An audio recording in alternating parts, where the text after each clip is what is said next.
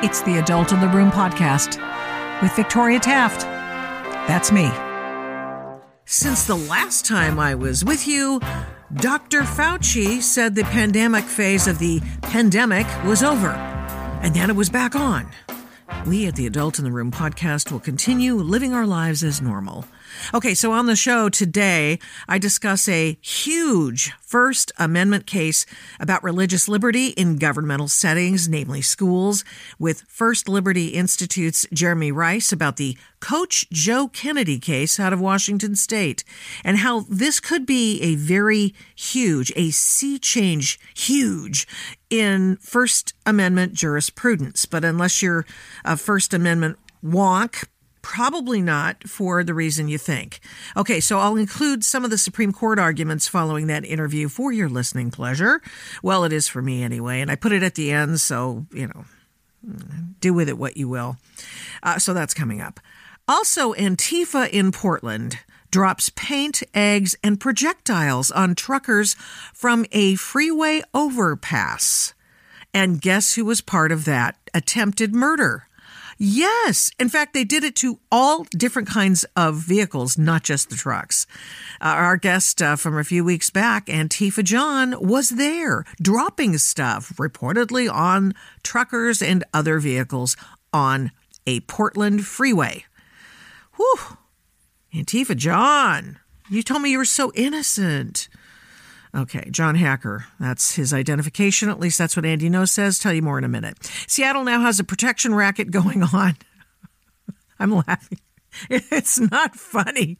I mean, it's funny, not funny. Oh, it's terrible, actually. It's just such a disintegration of, quality of life in that downtown core. It is amazing.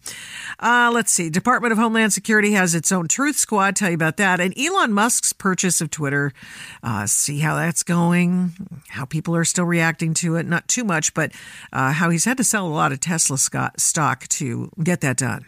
Okay, so first up, the CDC poobahs now tell us that fully 57% of the American populace has had COVID because they have detectable levels of antibodies from prior infections. So if you add that to all the people who are forced to have the shot or lose their jobs in good standing in public, or those who voluntarily got the shot, I mean, we should be, at herd immunity at this point. I mean, if they didn't keep redefining what herd immunity is, which the good doctor's been doing since the beginning of the pandemic.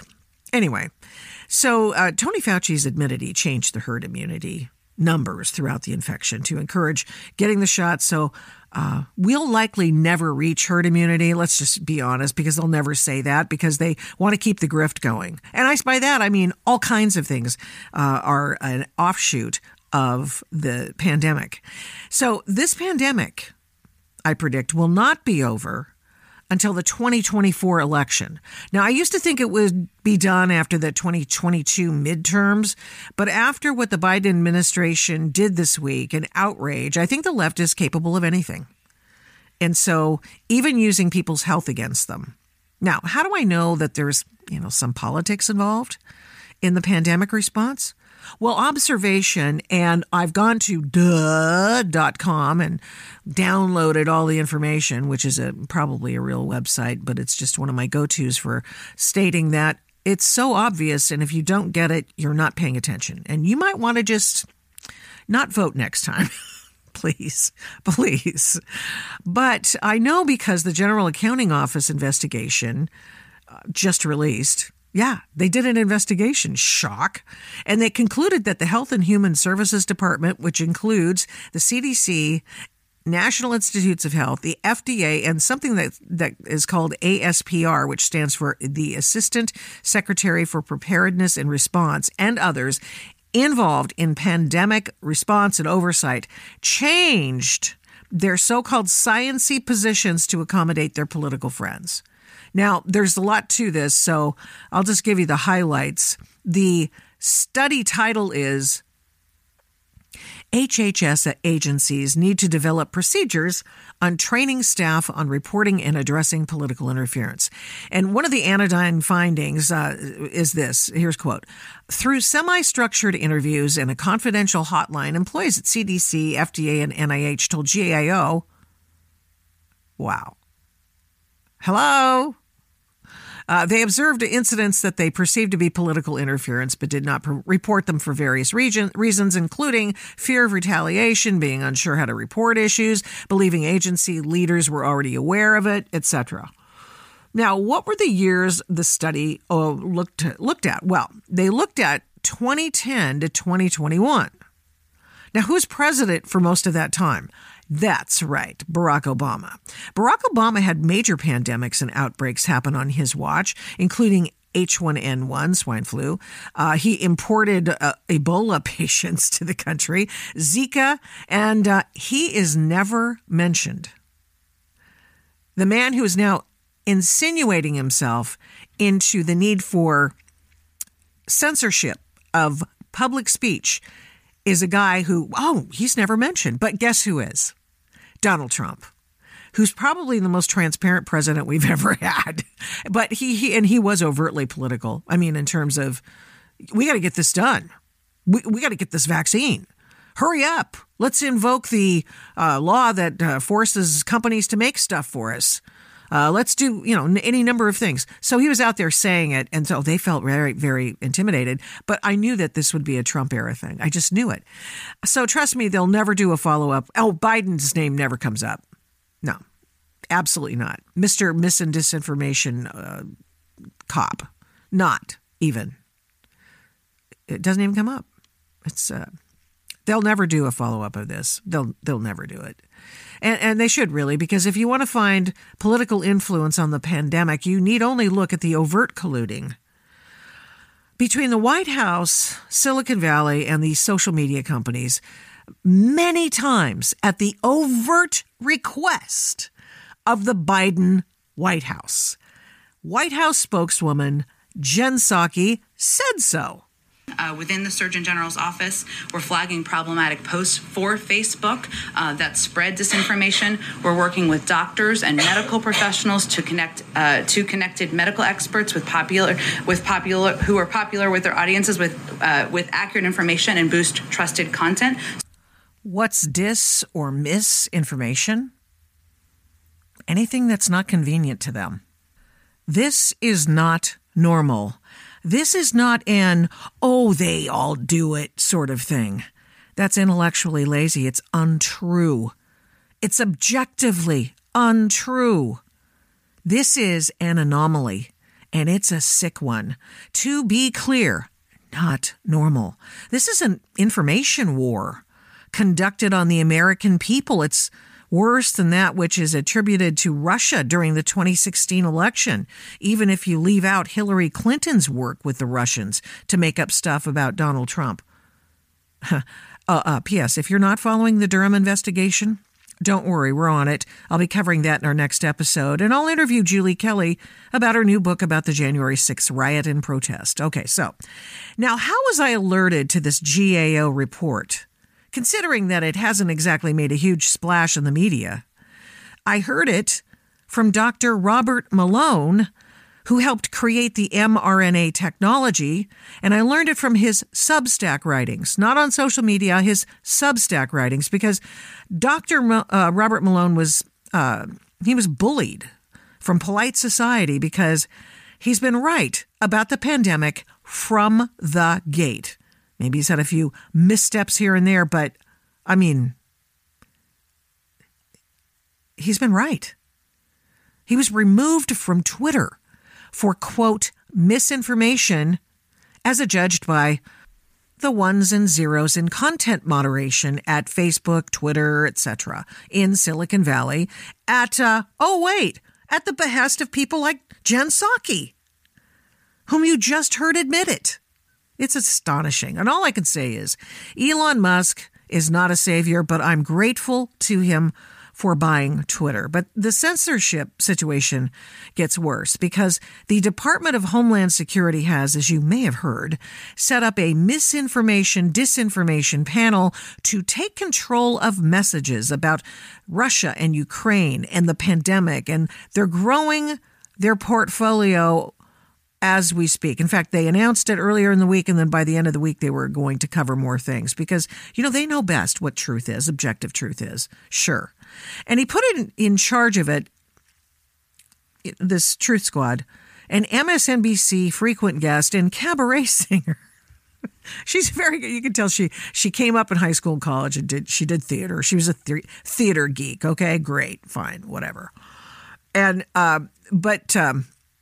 that's really actually not the worst of it. The worst of it are her credentials, because not only is she supposed expert in disinformation and misinformation, she's written a couple of books on it. And I'm pretty sure she was paid to do those, which is not from the publisher, from somebody else who wants her to disseminate the information. She is so good, we understand, at discerning mis and disinformation that she not only believed but pushed the Hillary Clinton paid for Trump Russia disinformation political operation. See my note on John Durham. She paid for all of it. The Russia, Trump, Russia disinformation, political operation. And not only that, she bought that hook, line and sinker, right?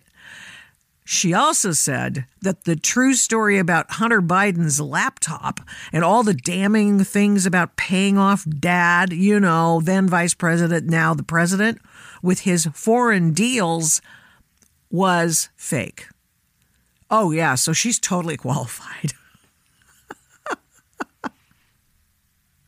Here is Congressman Jim Jordan questioning Alejandro Mayorkas, the DHS secretary, on this very thing. Mr. Secretary, who's Nina Jankowicz?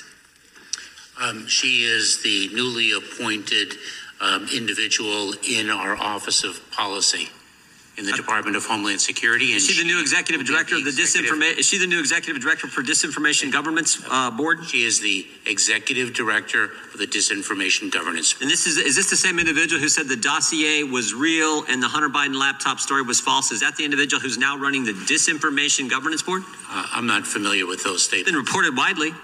I don't know. I'm just the DHS secretary, and I'm oversight of the Information, Disinformation, Misinformation Board, and I have no idea. Wow.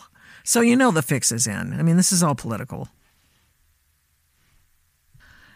And you know why it's happening, because if Elon Musk, liberates content on Twitter, the most powerful social media platform for politicos, they still have veto power over it if they've got their little misinformation, disinformation collaboration. And if the Republicans have a red wave in the midterms leading to a general election wipeout in the 2024 election or not, the Democrats at DHS still have control over the message and will go to, in fact, as a matter of fact, they're trying to import the trusted news source program that is underway in Europe, in the UK, no, not in Europe, in the European Union. And they want to they want to bring that to the United States. How are they going to do that? Well, Barack Obama, Hillary Clinton both spoke in the last few days about how they just think this is the greatest idea in the world. Hey, let's just do what the European Union's doing, which gives government veto power over speech. That's not how we roll in the United States of America, notwithstanding all of the stuff going on recently. But that's really fundamentally not what we do. It's not how we roll. So, but the thing is that if they can impose on Elon Musk and Twitter the requirements of the European Union, and they can what they'll do is they'll say, well, we just might as well import their rules here to the United States of America. So Elon Musk, why don't you do that in America? Because you're going to have to do it in the European Union anyway. That's the end game, folks. That's it. Hey, Elon, we know you're a man of, you're a businessman, and we know you've got a trim your sails to hew to mix my metaphors, to the standards of other countries, which he's already said he has to do. So in that big TED Talk thing, maybe I'll take that apart for another future podcast. But when I wrote in PJ Media, Elon Musk is not your savior, I give you quotes, what he says, and he has to adhere to laws of different countries. So that means nothing's going to change in China. That, you know, Jack Dorsey's already trimmed his sails and cut free speech off. Hollywood, who knows what's going to happen. But nevertheless, on the issue of Twitter, he says he's going to have to do that anyway. So you know. But the Democrats, if this goes through, I mean, if the mis- and disinformation panel is allowed to have a budget and do its thing and stifle speech. It is the scariest thing I've ever seen in my life in America, ever. And my whole life's been in America. And that's a long life, praise God. So if you don't have a voice, folks, you don't have a life. If you don't have a voice, you don't have a spirit. These people in this administration, the farthest left administration that has ever been in the United States of America. Now, that's saying something, looking at you, Woodrow Wilson and Barack Obama. I mean, they're like dementors in Harry Potter. You know, they send their black, cold air. Everything darkens. That deprives you of all joy. You can't speak. You can't emote. Nothing except sheer terror. And then they suck the life out of you. At the left's tip of the spear to act as punishers for those people whose message they don't like, again, is Antifa. You know, they have the entire panoply of political offices in government, and they've got those guys doing their bidding. But on street, to intimidate Joe Normal, Antifa. So on Friday, they positioned 5 members of Antifa, but that's really pretty much all it took, positioned themselves over a freeway overpass in Oregon, in the Portland area, to drop eggs, projectiles, and paint on a convoy of truckers in Oregon. But they didn't just hit truckers, they hit normal, everyday drivers. In short, this is attempted murder. People who do that, who don't understand physics, which apparently are, you know, the so-called certified smart guys in Antifa don't, you know, irrespective, they're sending them off irrespective of what happens. It is illegal, and I hope they throw the book at these bastards. So anyway, Andy No posted video from truckers. And he notes that one of the members of Antifa was none other than, who was there dropping stuff, Andy reports, was John Hacker. You know John Hacker, longtime listeners of the Adult in the Room podcast. You know John Hacker. He is the guy who's known as, in our circle, Antifa John, whom I interviewed a few weeks back on the podcast. So go listen to there. We've got it well identified. Here's what it sounded like on the Portland freeway on Friday afternoon when Antifa attacked peaceful truckers. That's all they were doing was driving. And they essentially shut down one side of the freeway because people were frightened that they'd die from their projectiles. Duh.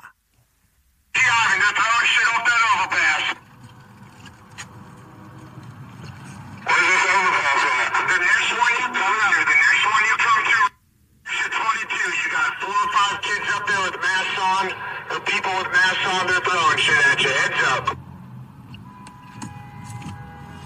Looked like a, what it was, but still keep an eye out. Heads up. Here comes the county on the right.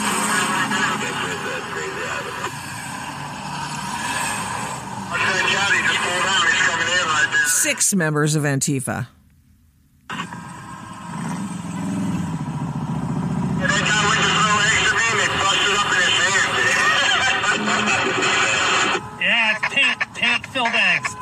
Now the traffic is stopping.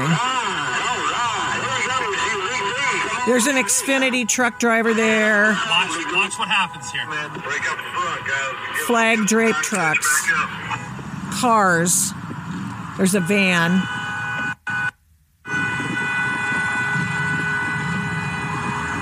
Watch this. And there's a water cannon. Somebody brought a water cannon, like an old fire truck. It's not an active fire truck.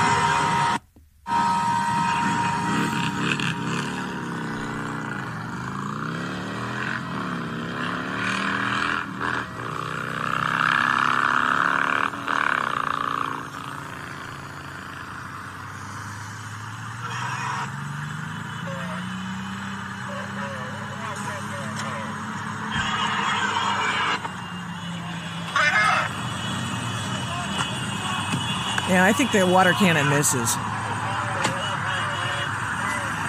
It goes on. Okay. So, I'm going to dip out.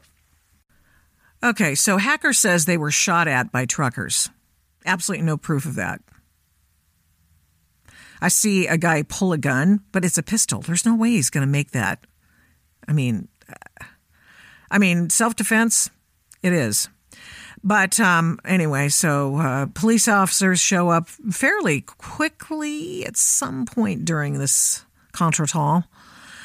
So despite closing half of the freeway on Friday afternoon and trying to kill people, no word yet on any arrests. So one thing, however, she tried to say, one thing is sure. They plotted the whole thing on Twitter, as Antifa so often does. Sure, everybody's got their private Telegram messaging and all that stuff going on, and on the other side with their, we heard about it from our friend a couple of weeks back in the episode who is suing the city of Portland for failure to protect them, and they had an intentional hands-off policy about it. And she was telling us about how all the messaging works with these internal organizations on the right. So that's what they're doing on the left. So they plotted it on Twitter. However, you can see it. I have proof, and they're still on Twitter. Speaking of letting the thugs have veto power over speech, yes, driving your truck peacefully and moving freely about the country is a First Amendment activity.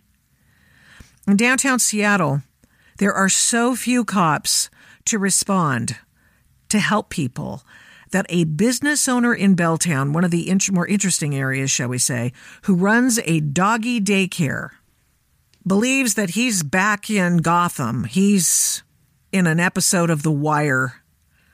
He's been broken into 4 times, his front window smashed. He's only been there since January. Hello? His cameras have been stolen. You know, that's a market tell, okay? I'm just saying.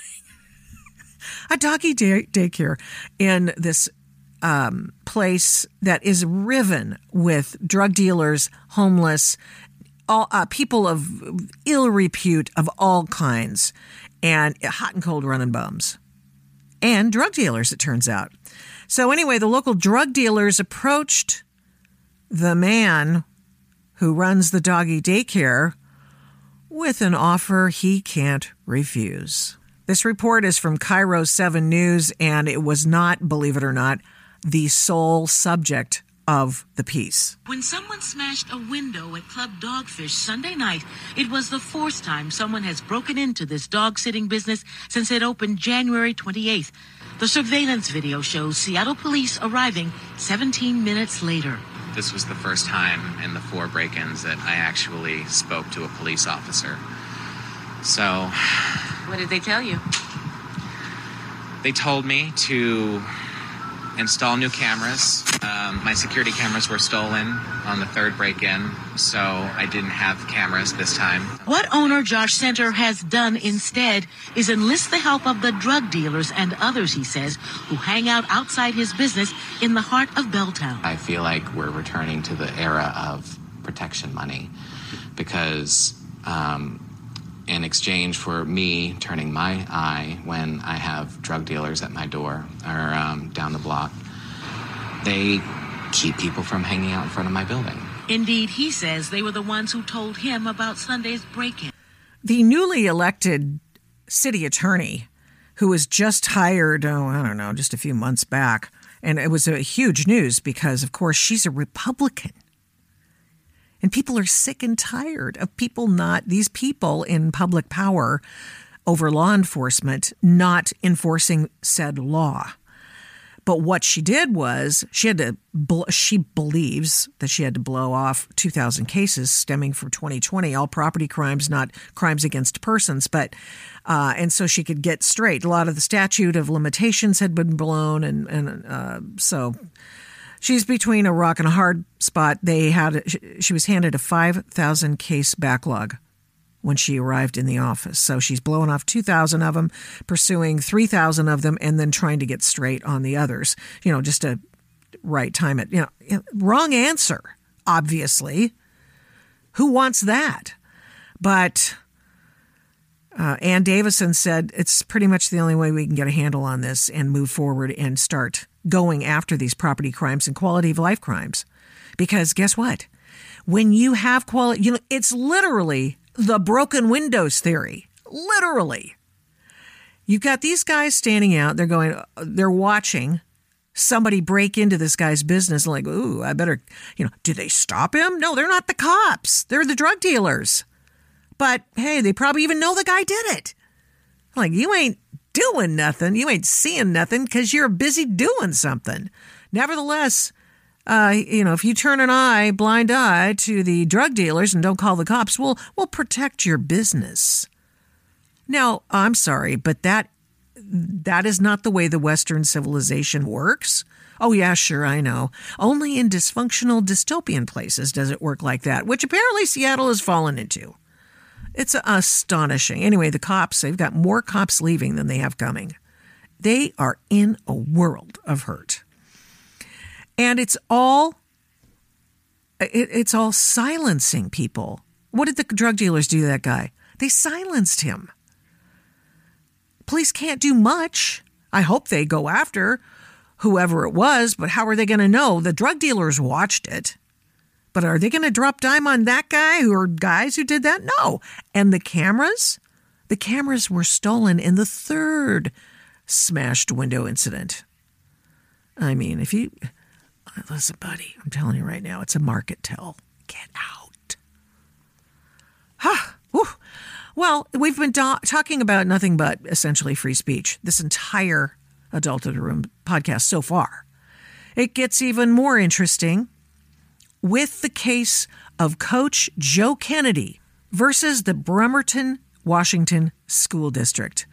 Now, I talked with Jeremy Dys from First Liberty Institute, one of his attorneys, about the case and it going to, yes, the U.S. Supreme Court. Now, you will hear some of the arguments from that court case coming up after our interview if you want to listen, but enjoy.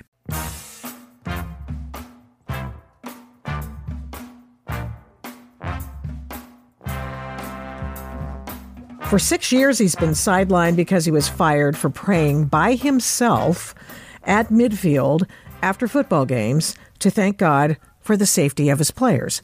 And Coach Joe Kennedy, has been fighting for his First Amendment rights ever since. And his case just went to the U.S. Supreme Court a few days ago. Jeremy Dys is with First Liberty Institute. He was one of the key attorneys in the First Amendment case of Coach Joe Kennedy versus his former employer, Bremerton, Washington School District, where Kennedy was an assistant coach at the high school. So, Jeremy, thank you so much for being willing to come back on. I appreciate it. We were able to speak earlier this week on KTTH Radio, and I appreciate your willingness to explain things again for the audience of the Adult in the Room podcast. So I know that's kind of double duty. Appreciate it. My pleasure. Thanks so much for having me. Now, so before we get to the X's and O's of this particular legal showdown, to mix metaphors, how do you think that things went in the Supreme Court oral arguments on April 25th? Yeah, I think they went as well as they could be expected to have gone. Really, Coach Kennedy had the opportunity through his attorneys this time to fully present the facts of the case. And I think the justices understood the facts as they really happen, not as the school district's attorneys wishes that they would have been. And so I think we're going to see come the end of June is a decision that will protect Coach Kennedy, and just how much beyond that is something that we're going to have to wait for June to find out. During the oral arguments, it was clear that there were some, stories with the defense, if you will, had one claim of what happened, and then the plaintiff's attorneys had the other, or I think I have vice versa. So you're the Bremerton School District, I suppose, is the defendant in this case. So my question is, how does a case that has so many different issues and not even an agreement on what the facts are make it to the U.S. Supreme Court? How does that happen?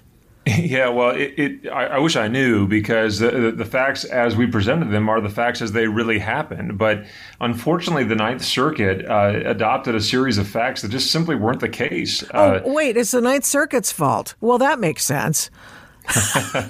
It's kind of crazy that it always comes down to the Ninth Circuit here. But in this situation, look, not only did they address the facts that just simply weren't true. I mean, Coach Kennedy stopped. They were very concerned about the coach praying with students. And I guess so were we. We wouldn't have taken that case if that were the case.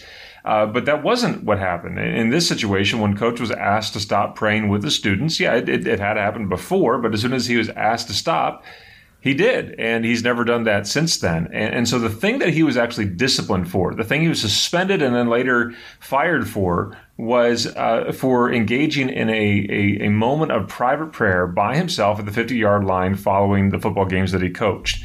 And really, there's no amount of recasting of those facts that the school's appellate attorneys can do to hide that fact when we've got contemporaneous statements from the school district. For instance, the superintendent of the schools, right before he suspended the coach, wrote an email to the head director of schools in the state of Washington and said, this has shifted from a case about a coach praying with student athletes to a coach's right to pray at the 50-yard line. I mean, it's hard to argue about whether or not this what he was doing when 7 days before he suspended him, he's saying, this coach is trying to pray by himself. That's what the issue actually is. And so I think the justices fully now understand that that's precisely what happened. Coach was suspended for praying by himself on a knee after a football game on the 50-yard line. Is that just an effort to try to excise from your case the less popular aspects of it? Or, I mean, because now we're at the 50-yard line and we're doing this by himself, but do the other prayers at all with players come into play here? Yeah, look, there's an old saying in the law that says if your case is strong in the law, pound the law. If it's strong in the facts, pound the facts. If it's strong on neither, then you got to pound the table. And I think what's happening here is that the attorneys that the school district hired for their appeal, they're just simply pounding the table. They know that they lose on the law because the law is very clear that teachers do not have to shed their constitutional rights when they walk through the schoolhouse gates. They know that the facts are against them because Coach was praying by himself. He was clearly a private citizen engaged in that simple act of what the school district later called demonstrative religious activity. And so they had no leg left to stand on. And so they're just left before the court pounding the table. And I think that's going to ultimately result in them losing the case. There was an issue also over the test of free speech that is used in these cases, which was as confusing as all get out, because even as a person who knows I sort of follow the Supreme Court and I subscribe to all their oral arguments and I listen to all the oral arguments, so you pick up a few things there. But even I knew the Lemon Test was gone for the most part. How the heck did it end up in this case? Justice Scalia years ago called the Lemon Test a ghoul that walks about at midnight only to be slaughtered and to raise its ugly specter once again, or something like that. And it keeps coming around. Look, 3 years ago, we thought we had more or less put the final nail in the coffin of the Lemon Test in the American Legion case that we argued before the Supreme Court as well. And for longstanding monuments and other traditions in the public square involving kind of religion in civic life, that has been resolved. And that no longer is the test that is applied by the Supreme Court. And we thought maybe, 30 years from now, we might have another case that would bring that decision into the school districts, the schools around the country. But it sounds like the justices are very interested in making that happen right now. And that really is kind of exciting for us because You and I have not known in our lifetime a universe without the Lemon Test and the amount of harm that has done for the free exercise of religion in the public square, including on our school campuses here. So my hope is by the end of June, we get a decision that says not only is Coach Kennedy able to be a coach again and pray at the 50-yard line by himself after the games, but that no teacher is going to be afraid and need to be afraid of, bowing their head just a moment too long when that quarterback is writhing in pain on an injury, or saying grace over their lunch in the student cafeteria that can be seen by others, or, saying God bless you to a student who sneezes in the hallway. Those are all things that are now protected and should be protected by the First Amendment. And because of this Lemon Test, everything has just been up in the air for so long, and or it's been confusing for school administrators who think that any display of any religious belief in any manner is somehow illegal. Oh, no. And is that why Paul Clement, your wonderful advocate, whom I've enjoyed listening to over these many, many years, said, no, it hasn't. They're suggesting, in fact, they're arguing that this case is actually an establishment of a religion. Yeah. Look, it's our experience around the country that school district attorneys are very quick to stamp out any kind of religious speech on campus of our public schools, whether that's from a student or a teacher or a coach. And it's almost like they see religion as this sort of virus that could send that entire school district into lockdown lest we have some sort of pandemic that spreads throughout the entire world. And my hope is, that this case really resolves that concern and just removes it, because, the promise of Tinker v. Des Moines in 1969 was that students and teachers do not have to shed their constitutional rights when they walk through the schoolhouse gates. Under the school district's reasoning here, and what the Ninth Circuit said, is that they do, in fact, have to shed their constitutional rights. But that's not the America that you and I think, know, nor is it the America that Coach Kennedy fought in the Marine Corps for 20 years to protect. Can you envision some scenarios in the future should the Lemon Test be tossed out for good and be stamped out like a poltergeist? What might happen in the schools now? I mean, you've given me some brief ones, but how big would this decision be for religious freedom? Well, the immediate impact is for those coaches and teachers that are concerned about having some sort of religious display misinterpreted as an establishment of religion. Of course, the founding fathers would be kind of rolling their eyes at this, because right. their intention was that the Establishment Clause would prevent anybody from having to go to a state-sponsored church, and that was kind of the end of it. But the way that it's been interpreted now, Coach has been fired because he took a knee in private prayer by himself for 15 to 30 seconds. I can envision a coach next season, as a matter of fact, that is standing on the sidelines in the last second of the game, and the team is lined up in their field goal spread and formation, and this freshman kicker is about to kick the game-winning field goal.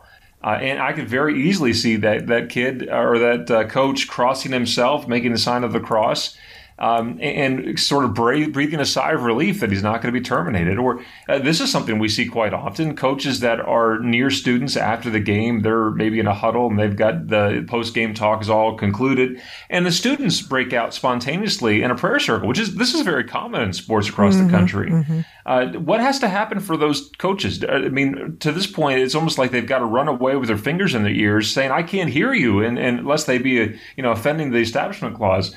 All of that goes away under what we hope the decision will be when the Lemon Test is put finally to rest, and teachers and coaches can stand respectfully at a distance while the students engage themselves in prayer, or even better yet, that they can actually show that they are people of faith on campus without having to worry about being terminated.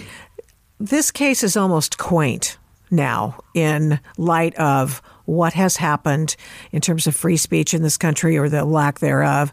When you see stories abound, such as this DHS Truth Squad, maybe you've been so busy involved in this case that you haven't heard that story, but wherein the Department of Homeland Security will now put forward a panel that will determine what is true and what is not in migration issues, as well as Russian, that's still in Russia.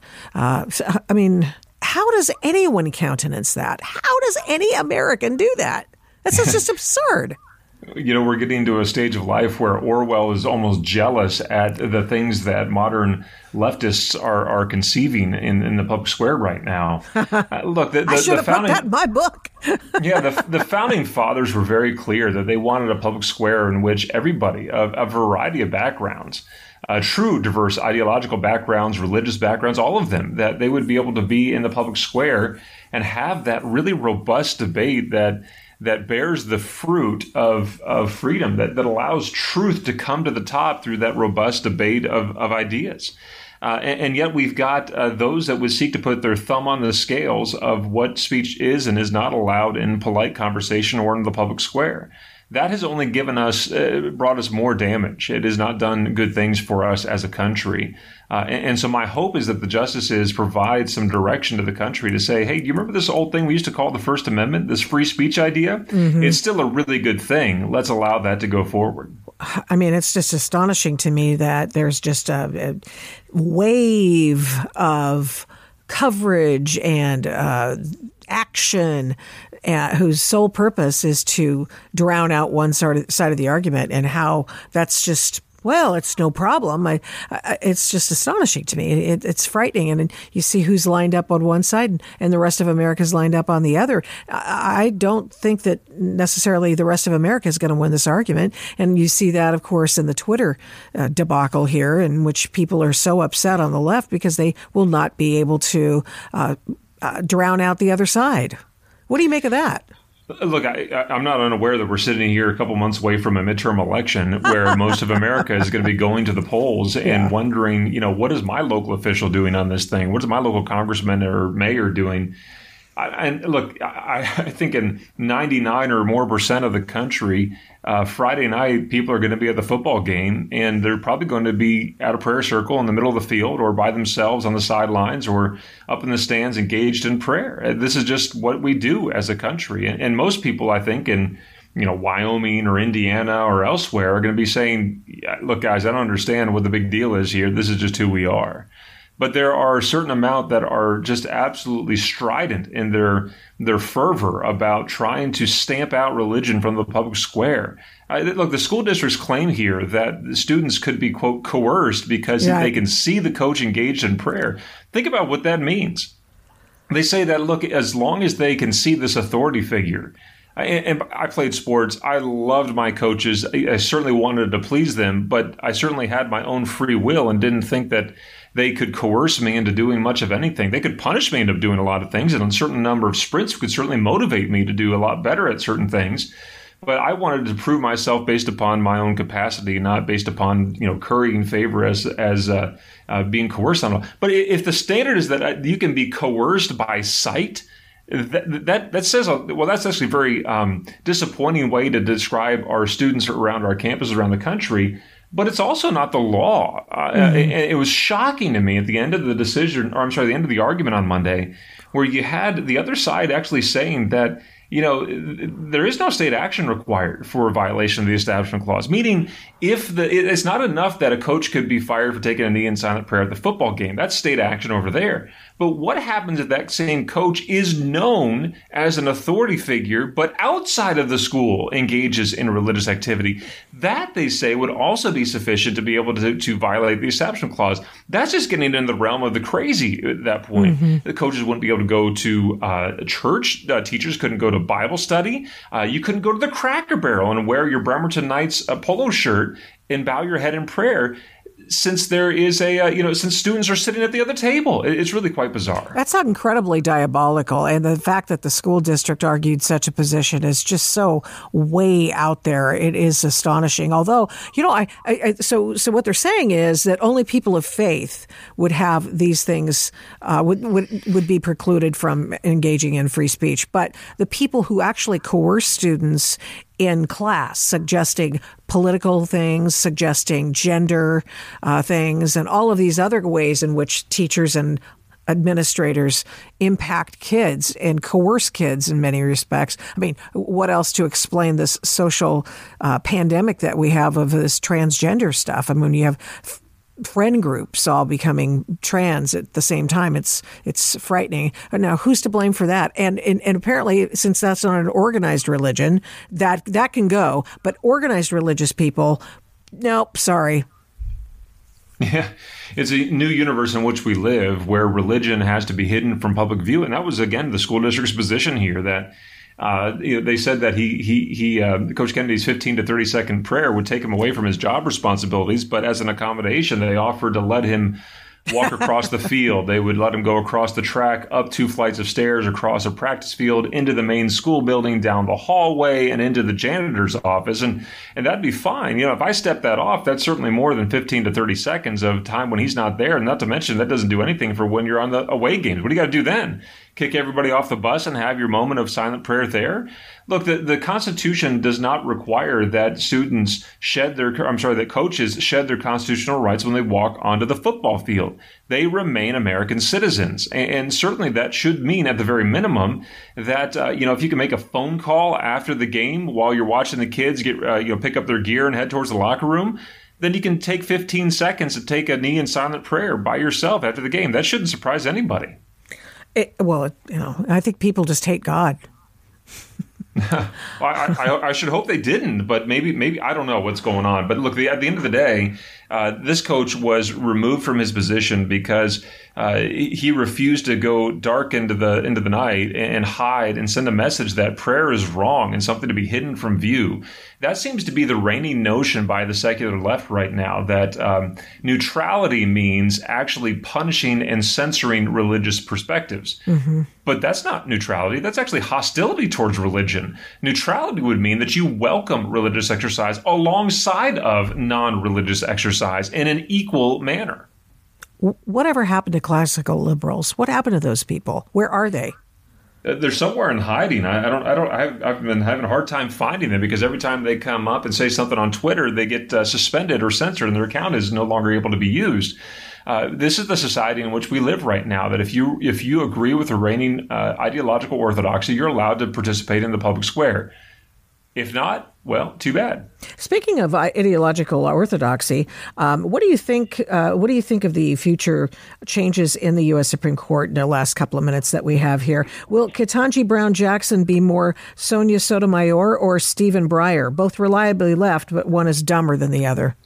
Well, we're certainly not getting anything more conservative on the Supreme Court out of Judge Ketanji Brown Jackson. Look, she's had some troubling decisions in the past. I'm worried about the schools that she's sat on the board of and how she seems to have contributed to a number of the curriculum choices that I don't think are healthy for our modern republic. But at the end of the day, I don't think we're certainly not gaining anything more conservative. We're not losing a significant liberal vote either. It's just going to be kind of a 1-for-1 swap. So we'll have to see exactly how that works out come next term. Pushing out Stephen Breyer early. I heard Mitch McConnell might be making a big thing about this, but I haven't followed up on that. Do you know anything more about that? I don't. Okay, well. It's on you. You better figure it out because you're the guy next who's going to go in front of the Supreme Court and going to have to figure out how this is going. Paul Clement, how good is that guy? He's absolutely fantastic. It's such a pleasure to work with one of the top litigators in the country, a guy who's argued 110 or 11 times now before the Supreme Court of the United States. When you see somebody who is really expert at their craft, it's just a pleasure to sit back and watch them perform. It's like, I take my kids to learn how to play baseball at the local rec league here. And it's, fun to watch them learn how to play the game, oftentimes very frustrating at the same time to watch them. And it's almost like you walk off that field and right onto that perfectly manicured Major League Baseball field, and you see this guy step up to the bat with a perfectly smooth swing and stroke one to left field over the fence. I mean, it's a beautiful thing to watch. And I'm so glad that he and his team at Kirkland & Ellis were able to join with us on this case to represent Coach Kennedy to get the very best defense that he could possibly have had. We believe at First Liberty you shouldn't have to pay an attorney to get your civil rights back when the government has taken them away unjustly. And so we don't charge our clients for the time that we represent them. And to his credit and his entire team's credit, neither did Paul Clement. We did all this pro bono. And our hope is that millions of Americans will go to firstliberty.org and make sure to pay that forward to the next guy who is like Coach Kennedy. Well, thank you very much. Appreciate all of your efforts. And you guys have been there on the big cases, and we appreciate what you do. My pleasure. Thanks for having me. Jeremy Rice, thanks so much. Appreciate you coming on the Adult in the Room podcast. And now listen to part of the oral argument in the U.S. Supreme Court this week in the case of Coach Joe Kennedy. You'll hear the voices of several of the justices and also Paul Clement, who is an advocate for Joe Kennedy in court. Enjoy. We'll hear argument first this morning in Case 21-418, Kennedy versus Bremerton School District. Mr. Clement. Mr. Chief Justice, and may it please the Court, when Coach Kennedy took a knee at midfield after games to say a brief prayer of thanks, his expression was entirely his own. That private religious expression was doubly protected by the free exercise and free speech clauses. When the school district fired him for that fleeting religious exercise out of endorsement concerns, it not only violated the First Amendment, but it ignored a veritable wall of this Court's precedents that make clear that a school does not endorse private religious speech just because it fails to censor it.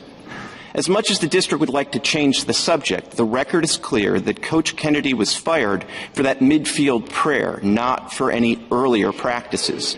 And the record is equally clear that the district's sole reason for its actions was out of endorsement concerns, not concerns for band member safety or how many players joined the coach in the prayer. In fact, Coach Kennedy was disciplined for events at two games in particular, October 23rd and October 26th. At the first of those games, it is undisputed that no one joined the coach in his prayer. Nonetheless, that solo prayer was Exhibit A in his firing. Exhibit B was the October 26th game, when no players joined him in the prayer. Yet nonetheless, the district throughout this case, both contemporaneously and to the EEOC and in deposition, has confirmed that the sole driving force behind its actions has been avoiding endorsement. The Ninth Circuit held that the district's actions not only comply with the First Amendment, but are compelled by it. That decision is flatly inconsistent with this Court's precedents. The Ninth Circuit's government speech holding ignores this Court's statement in Garcetti that to avoid overly broad job descriptions. And the Ninth Circuit's Establishment Clause holding fails to grasp a basic teaching of this Court's cases that has been said over and over again and is simple enough for even young students to understand, that the government does not endorse all private religious speech just because it takes place on the school side of the gates. I welcome the Court's questions. Mr. Clement, just so I'm clear, are you pursuing below you had a free exercise claim and you had a free speech claim? Which are you pursuing? Are you pursuing both now, or are you pursuing them separately, or is this a sort of a hybrid claim argument you're making? So, Justice Thomas, we are pursuing them both. They're both fully preserved in this Court, but I do think you're right in the sense that this is a hybrid-type case in which the free speech clause and the free exercise clause reinforce each other. And I think it directly reinforces how the Court should approach the case. Because when a government acts not because it's trying to maintain discipline in the school or maintain order or avoid disruption, but it is taking action precisely because the speech is religious and the school fears endorsement concerns, that's a case where strict scrutiny applies, and it's not just a case for ordinary Pickering balancing. So where does Garcetti fit in? I mean, it seems as though that's muddying the water a little bit, because you would not normally think of a free exercise claim as being amenable to Garcetti. Well, I think that's a fair point, Justice Thomas. I guess if the statement really is the government's own speech, then I don't think you'd have the basis for either a free speech claim or a free exercise claim. It may be, though, that in deciding whether or not the coach's speech is his own speech or the government's speech, you might apply a slightly different test in the free exercise context than you would in the free speech case. But either way, I think we are comfortably on the private side of the Garcetti inquiry, because the Garcetti inquiry asks whether this is part of the coach's job duties. Well, we know it's not a part of his job, especially since the school district didn't know anything about it initially. and it objected to it, so it can't be a part of his job. Well, that's music to my ears, Justice Thomas, and I would say even beyond that, we know it's not part of his job duties for at least two other reasons. First of all, his job duty was not some all-encompassing responsibility for the players after the final whistle blew, because the record is clear that he was able to have a private conversation, greet a spouse, and do things like that. But how could you make a free exercise claim and say it's a part of his job? We're not. So we're saying this isn't part of his job. So it's private speech, and therefore, under free speech principles, it's subject to, in our view, ultimately, because the government's action is religiously based, it's subject to strict scrutiny. But we'd also say, because it's not part of his job, it's private religious activity that's protected by the free exercise. Mr. Clement, I have been trying to parse this out in a similar way to Justice Thomas, but let me just give you a certain number of hypotheticals, and tell me when it becomes private and when it's still public. A teacher begins each of her classes with a silent prayer and an audible prayer. Now, when I say begin, bell rings, students are coming in, they sit down, teacher says the prayer privately or publicly. Is that within her duties as a teacher? I would think so, Justice Sotomayor. Why? Because it's during instructional time. It's during a time where she has instructional. How about duties before the bell rings? So, students are coming in. She's reading the Bible. She's reading it out loud before the bell. Is it the bell that makes it within the time or not within the time? Well, I would say the bell is what makes your first hypothetical a relatively straightforward one. As to your second hypotheticals, because I think there's two things there. I think if the teacher were before the bell reading her Bible at her desk, either silently or barely audibly, that would be private speech. That would be protected. If before the bell, but while the students are all there, she's reading out loud to the class, I think that's kind of the edge case, because so let's take it to the end of the class. The students are getting up. It is part of everyday life that as students leave, they stop and they talk to the teacher. She gives them some answers to their questions about the lesson. But instead of doing that, instead of waiting for those questions, she decides, I'm going to say a prayer. Is that within her duties to is that personal, or is that still something that will be perceived as part of her workday? So, Justice Sotomayor, I think that's closer to the edge case, and I think what it would depend on, again, first of all, if after the bell rings she's reading the Bible, because she's free to do whatever she wants, and she chooses to read the Bible, and she does it either silently. But she's not free to do everything she wants. She's required, as part of her duties, to be available to the students and answer their questions. Well, then it might be a situation where in that hypothetical, where she's essentially supposed to be continuing to have some instructional obligations to the kids, and she's not free to text her spouse, check her email. Let's take that, okay? She's not free to do that because it's personal. She could do it, but it's personal speech, not religious speech, to text her husband or to check the internet. Could she be fired for texting her husband during school hours? Well, I think if I'm understanding the hypo right, if it's a neutral rule, doesn't single out religious expression. No neutral rule. This is if she does something that's private on office hours, this is her employer. Her employer says to her, don't do private things when you're working. And she does it anyway. Can she be fired? So that is a neutral rule, as you're explaining it to me. I think that's important to my answer, so I just want to make sure that's common ground. It's a neutral rule that you can't do anything private. But why does it have to be a neutral rule? Meaning, and this is why I'm getting to this example, she's on duty. She's on duty in the classroom. And the duty is not from the beginning of the bell to the end of the bell. The duty is while she's in the classroom.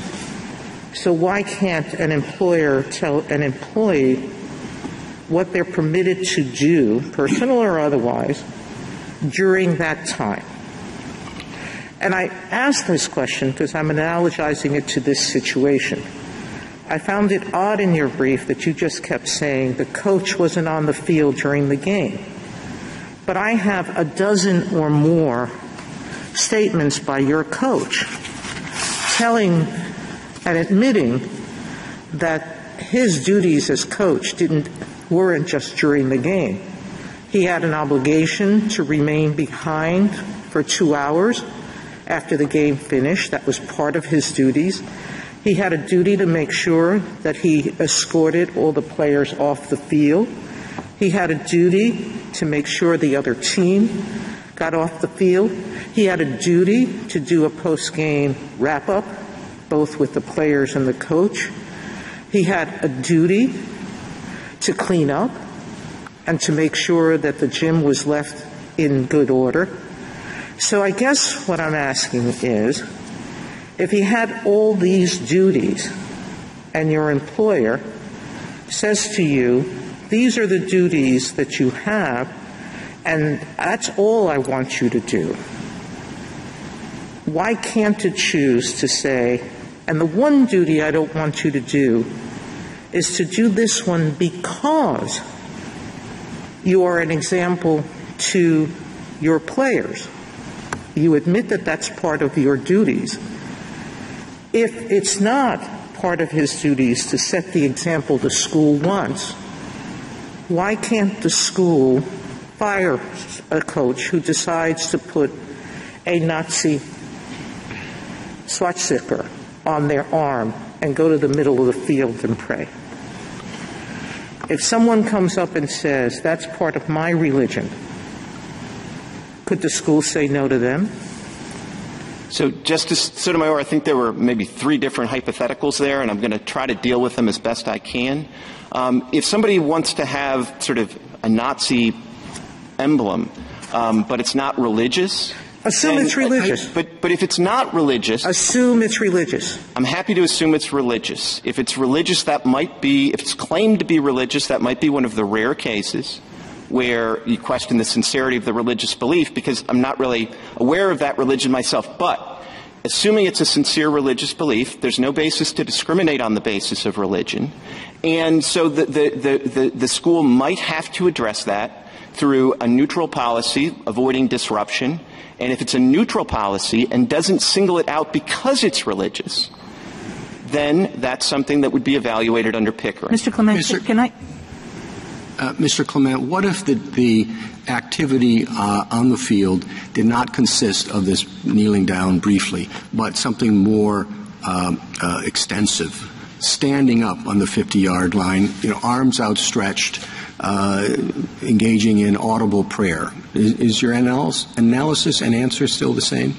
It's not exactly the same, Mr. Chief Justice. I think the difficulty with the sort of audible prayers or some of the practices that the coach candidly admitted he engaged in previously, where he's holding up the helmets for both teams and sort of talking to the players, is there's an instructional component to that that I think that a school district could say that since you're engaged in instructional activity and that's the core of what coaches and teachers do, we're gonna treat that as government speech. I think that. Well, he's not. Speaking to the players, as in the example you gave, but he's praying to God. So if he's not, if there's not an instructional component to, if the players are doing their own thing in the end zone, for example, then I think it really becomes what the school is able to have a neutral rule. And this was part of my answer to another component of Justice Sotomayor's question, which is the school has a fair amount of flexibility to determine what the duties of the coach are. Here, they did not say that his duties were an all-encompassing supervisory role. And I suppose if the school district had one coach whose whole job was to watch those kids after the bell like a hawk and make sure they didn't get into any trouble, even a brief religious exercise by that individual might be inconsistent with their neutral job duties and a basis for the school to do something. But here, it's in the record and I think undisputed that the coach could do other things, other private things of a comparable amount of time. because this is a fleeting religious exercise. Even the school district described it as fleeting. But would Pickering apply, Mr. Clement, if in the Chief Justice's hypothetical, let's say he says the Our Father with arms outstretched, and it starts causing a lot of havoc in the stands, a lot of the things that, you know, your opponents, your friends on the other side say that happened, that, you know, the band members were being rushed, the head coach feared for his life. If his prayer of the Our Father caused that kind of chaos, would Pickering apply? If they said, for reasons of efficiency and school safety, we just can't have this. So if they came up with a neutral policy that tried to deal with that situation, I think you would test the neutral policy based on Pickering. I think if they tried to adopt the neutral policy for the sole reason of stopping the Our Father, I think that's a case where you'd say, no, that's pretextual and that's still going to be subject to strict scrutiny. But if I just get it on the table, but I also think if the hypothetical is that kind of audible prayer, you do have the argument, at least, that that would be instructional and might be a different case. I'm sorry, Justice Breyer? Well, one of my problems in this case was the parties seemed to have different views of the facts. So I'd like to get this may be a case about facts and not really much about law. And that's why I wanted to try this. I'll list 6 facts that I got out of the record. And just tell me if they're right or wrong. That's all. If you want to say they're wrong, I'll go back to it. If you want to say they're right, good, I don't have to go back to it. Right? Okay. 1. For a long time, Kennedy would go after the game.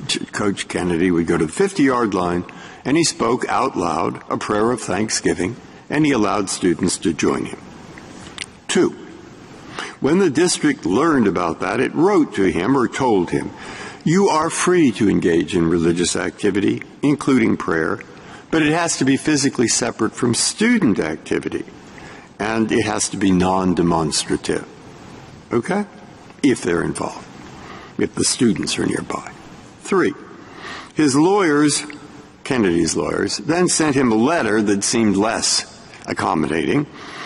It said, beginning on October 16th, Kennedy will continue his practice of saying audibly, just after the game, by himself, at the 50-yard line, an audible verbal prayer. And students could come. And Kennedy said, I'm not going to stop my prayer because kids are around me. 4.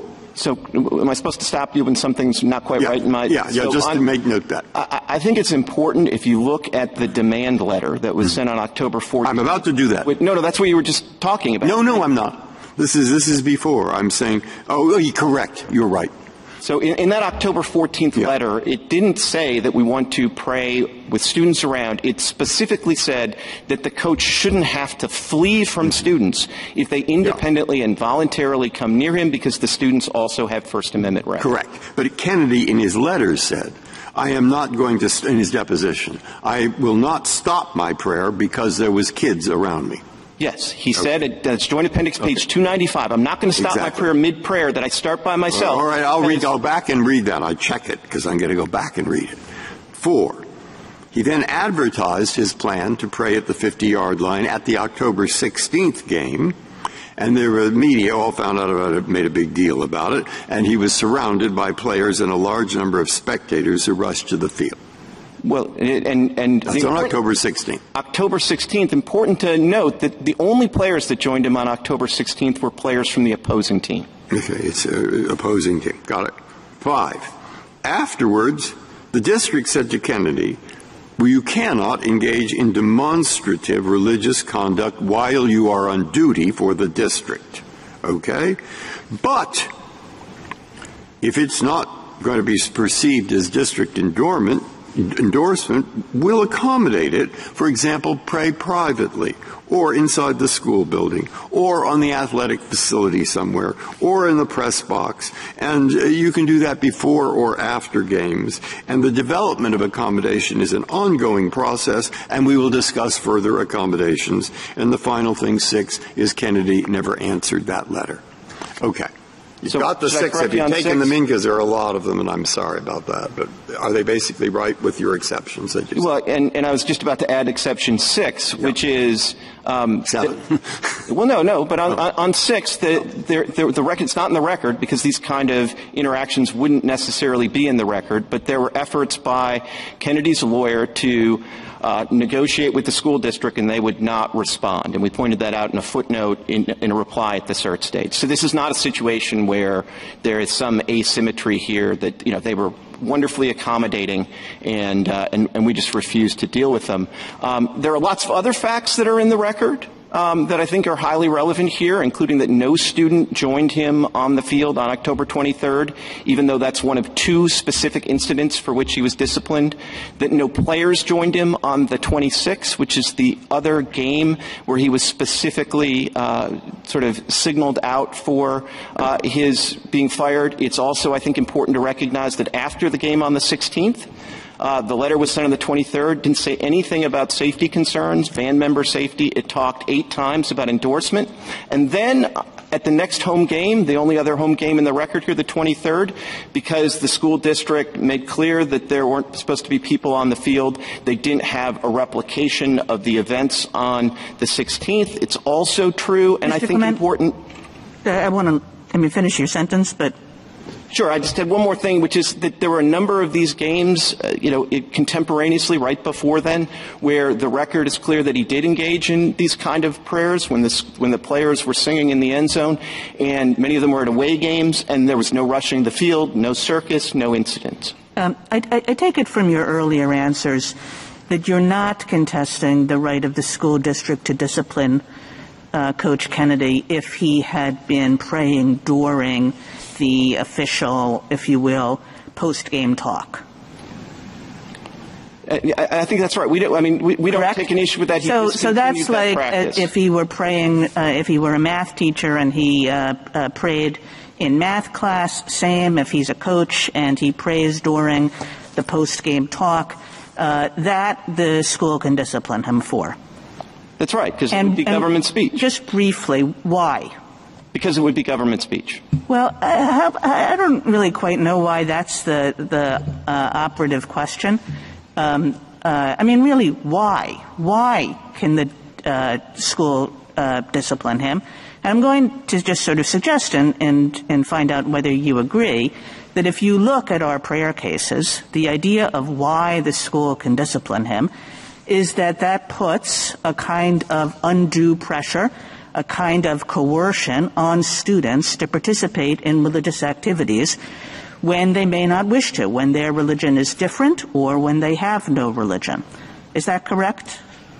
So, I think it's simpler than that, quite frankly. I think a lot of this Garcetti stuff is just not getting to the heart of what we care about, what our cases have long cared about in thinking about these questions, which is coercion on students and having students feel that they have to join religious activities that they do not wish to join, that their parents do not wish them to join.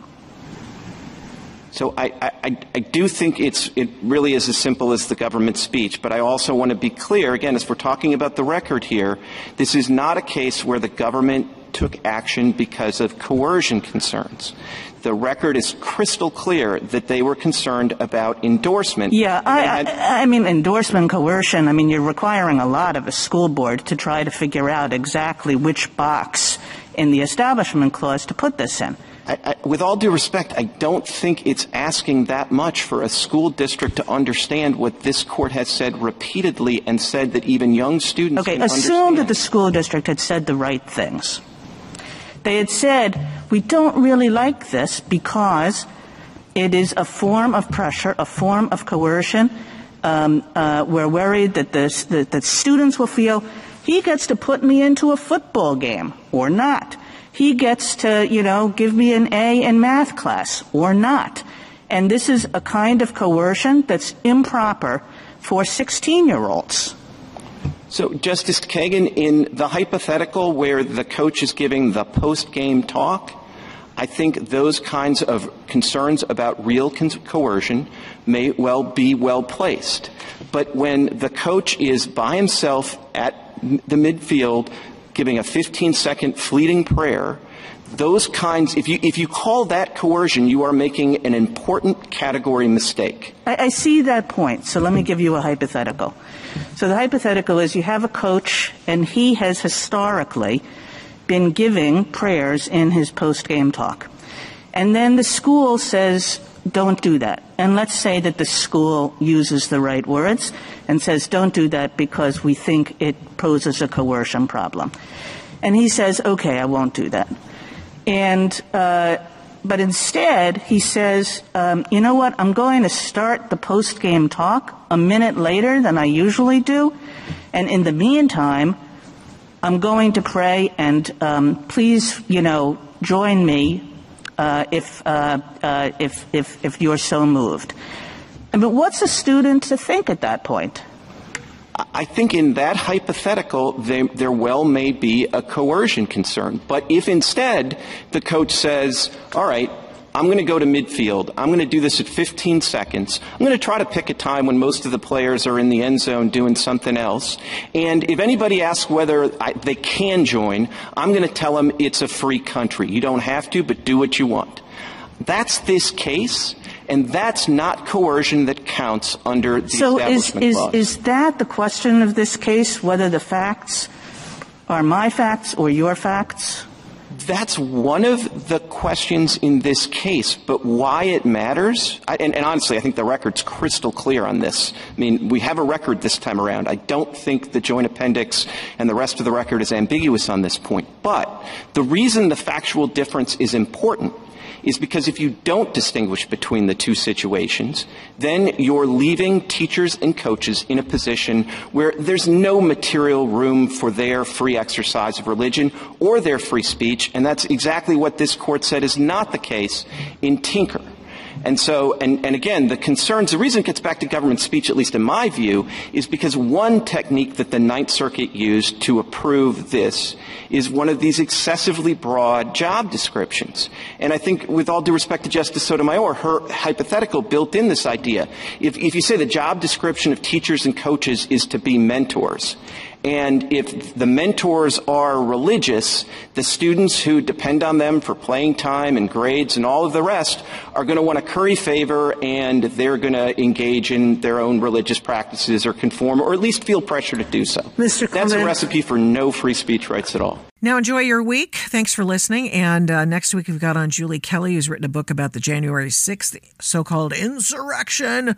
It would be the protest riots. And we'll get you up to speed on what's going on in the John Durham investigation in Trump. Russia. Fascinating stuff. I like listening to stuff like this. So I'm hoping you do too, especially since it has a little bit of a sense of humor.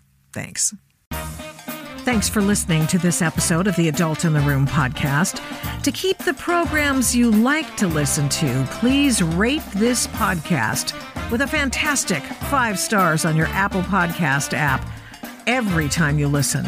And give me a great review. Plus, of course, subscribe to the podcast. It makes a difference with the big tech algorithm and the big tech oligarchs. And it makes us easier to find.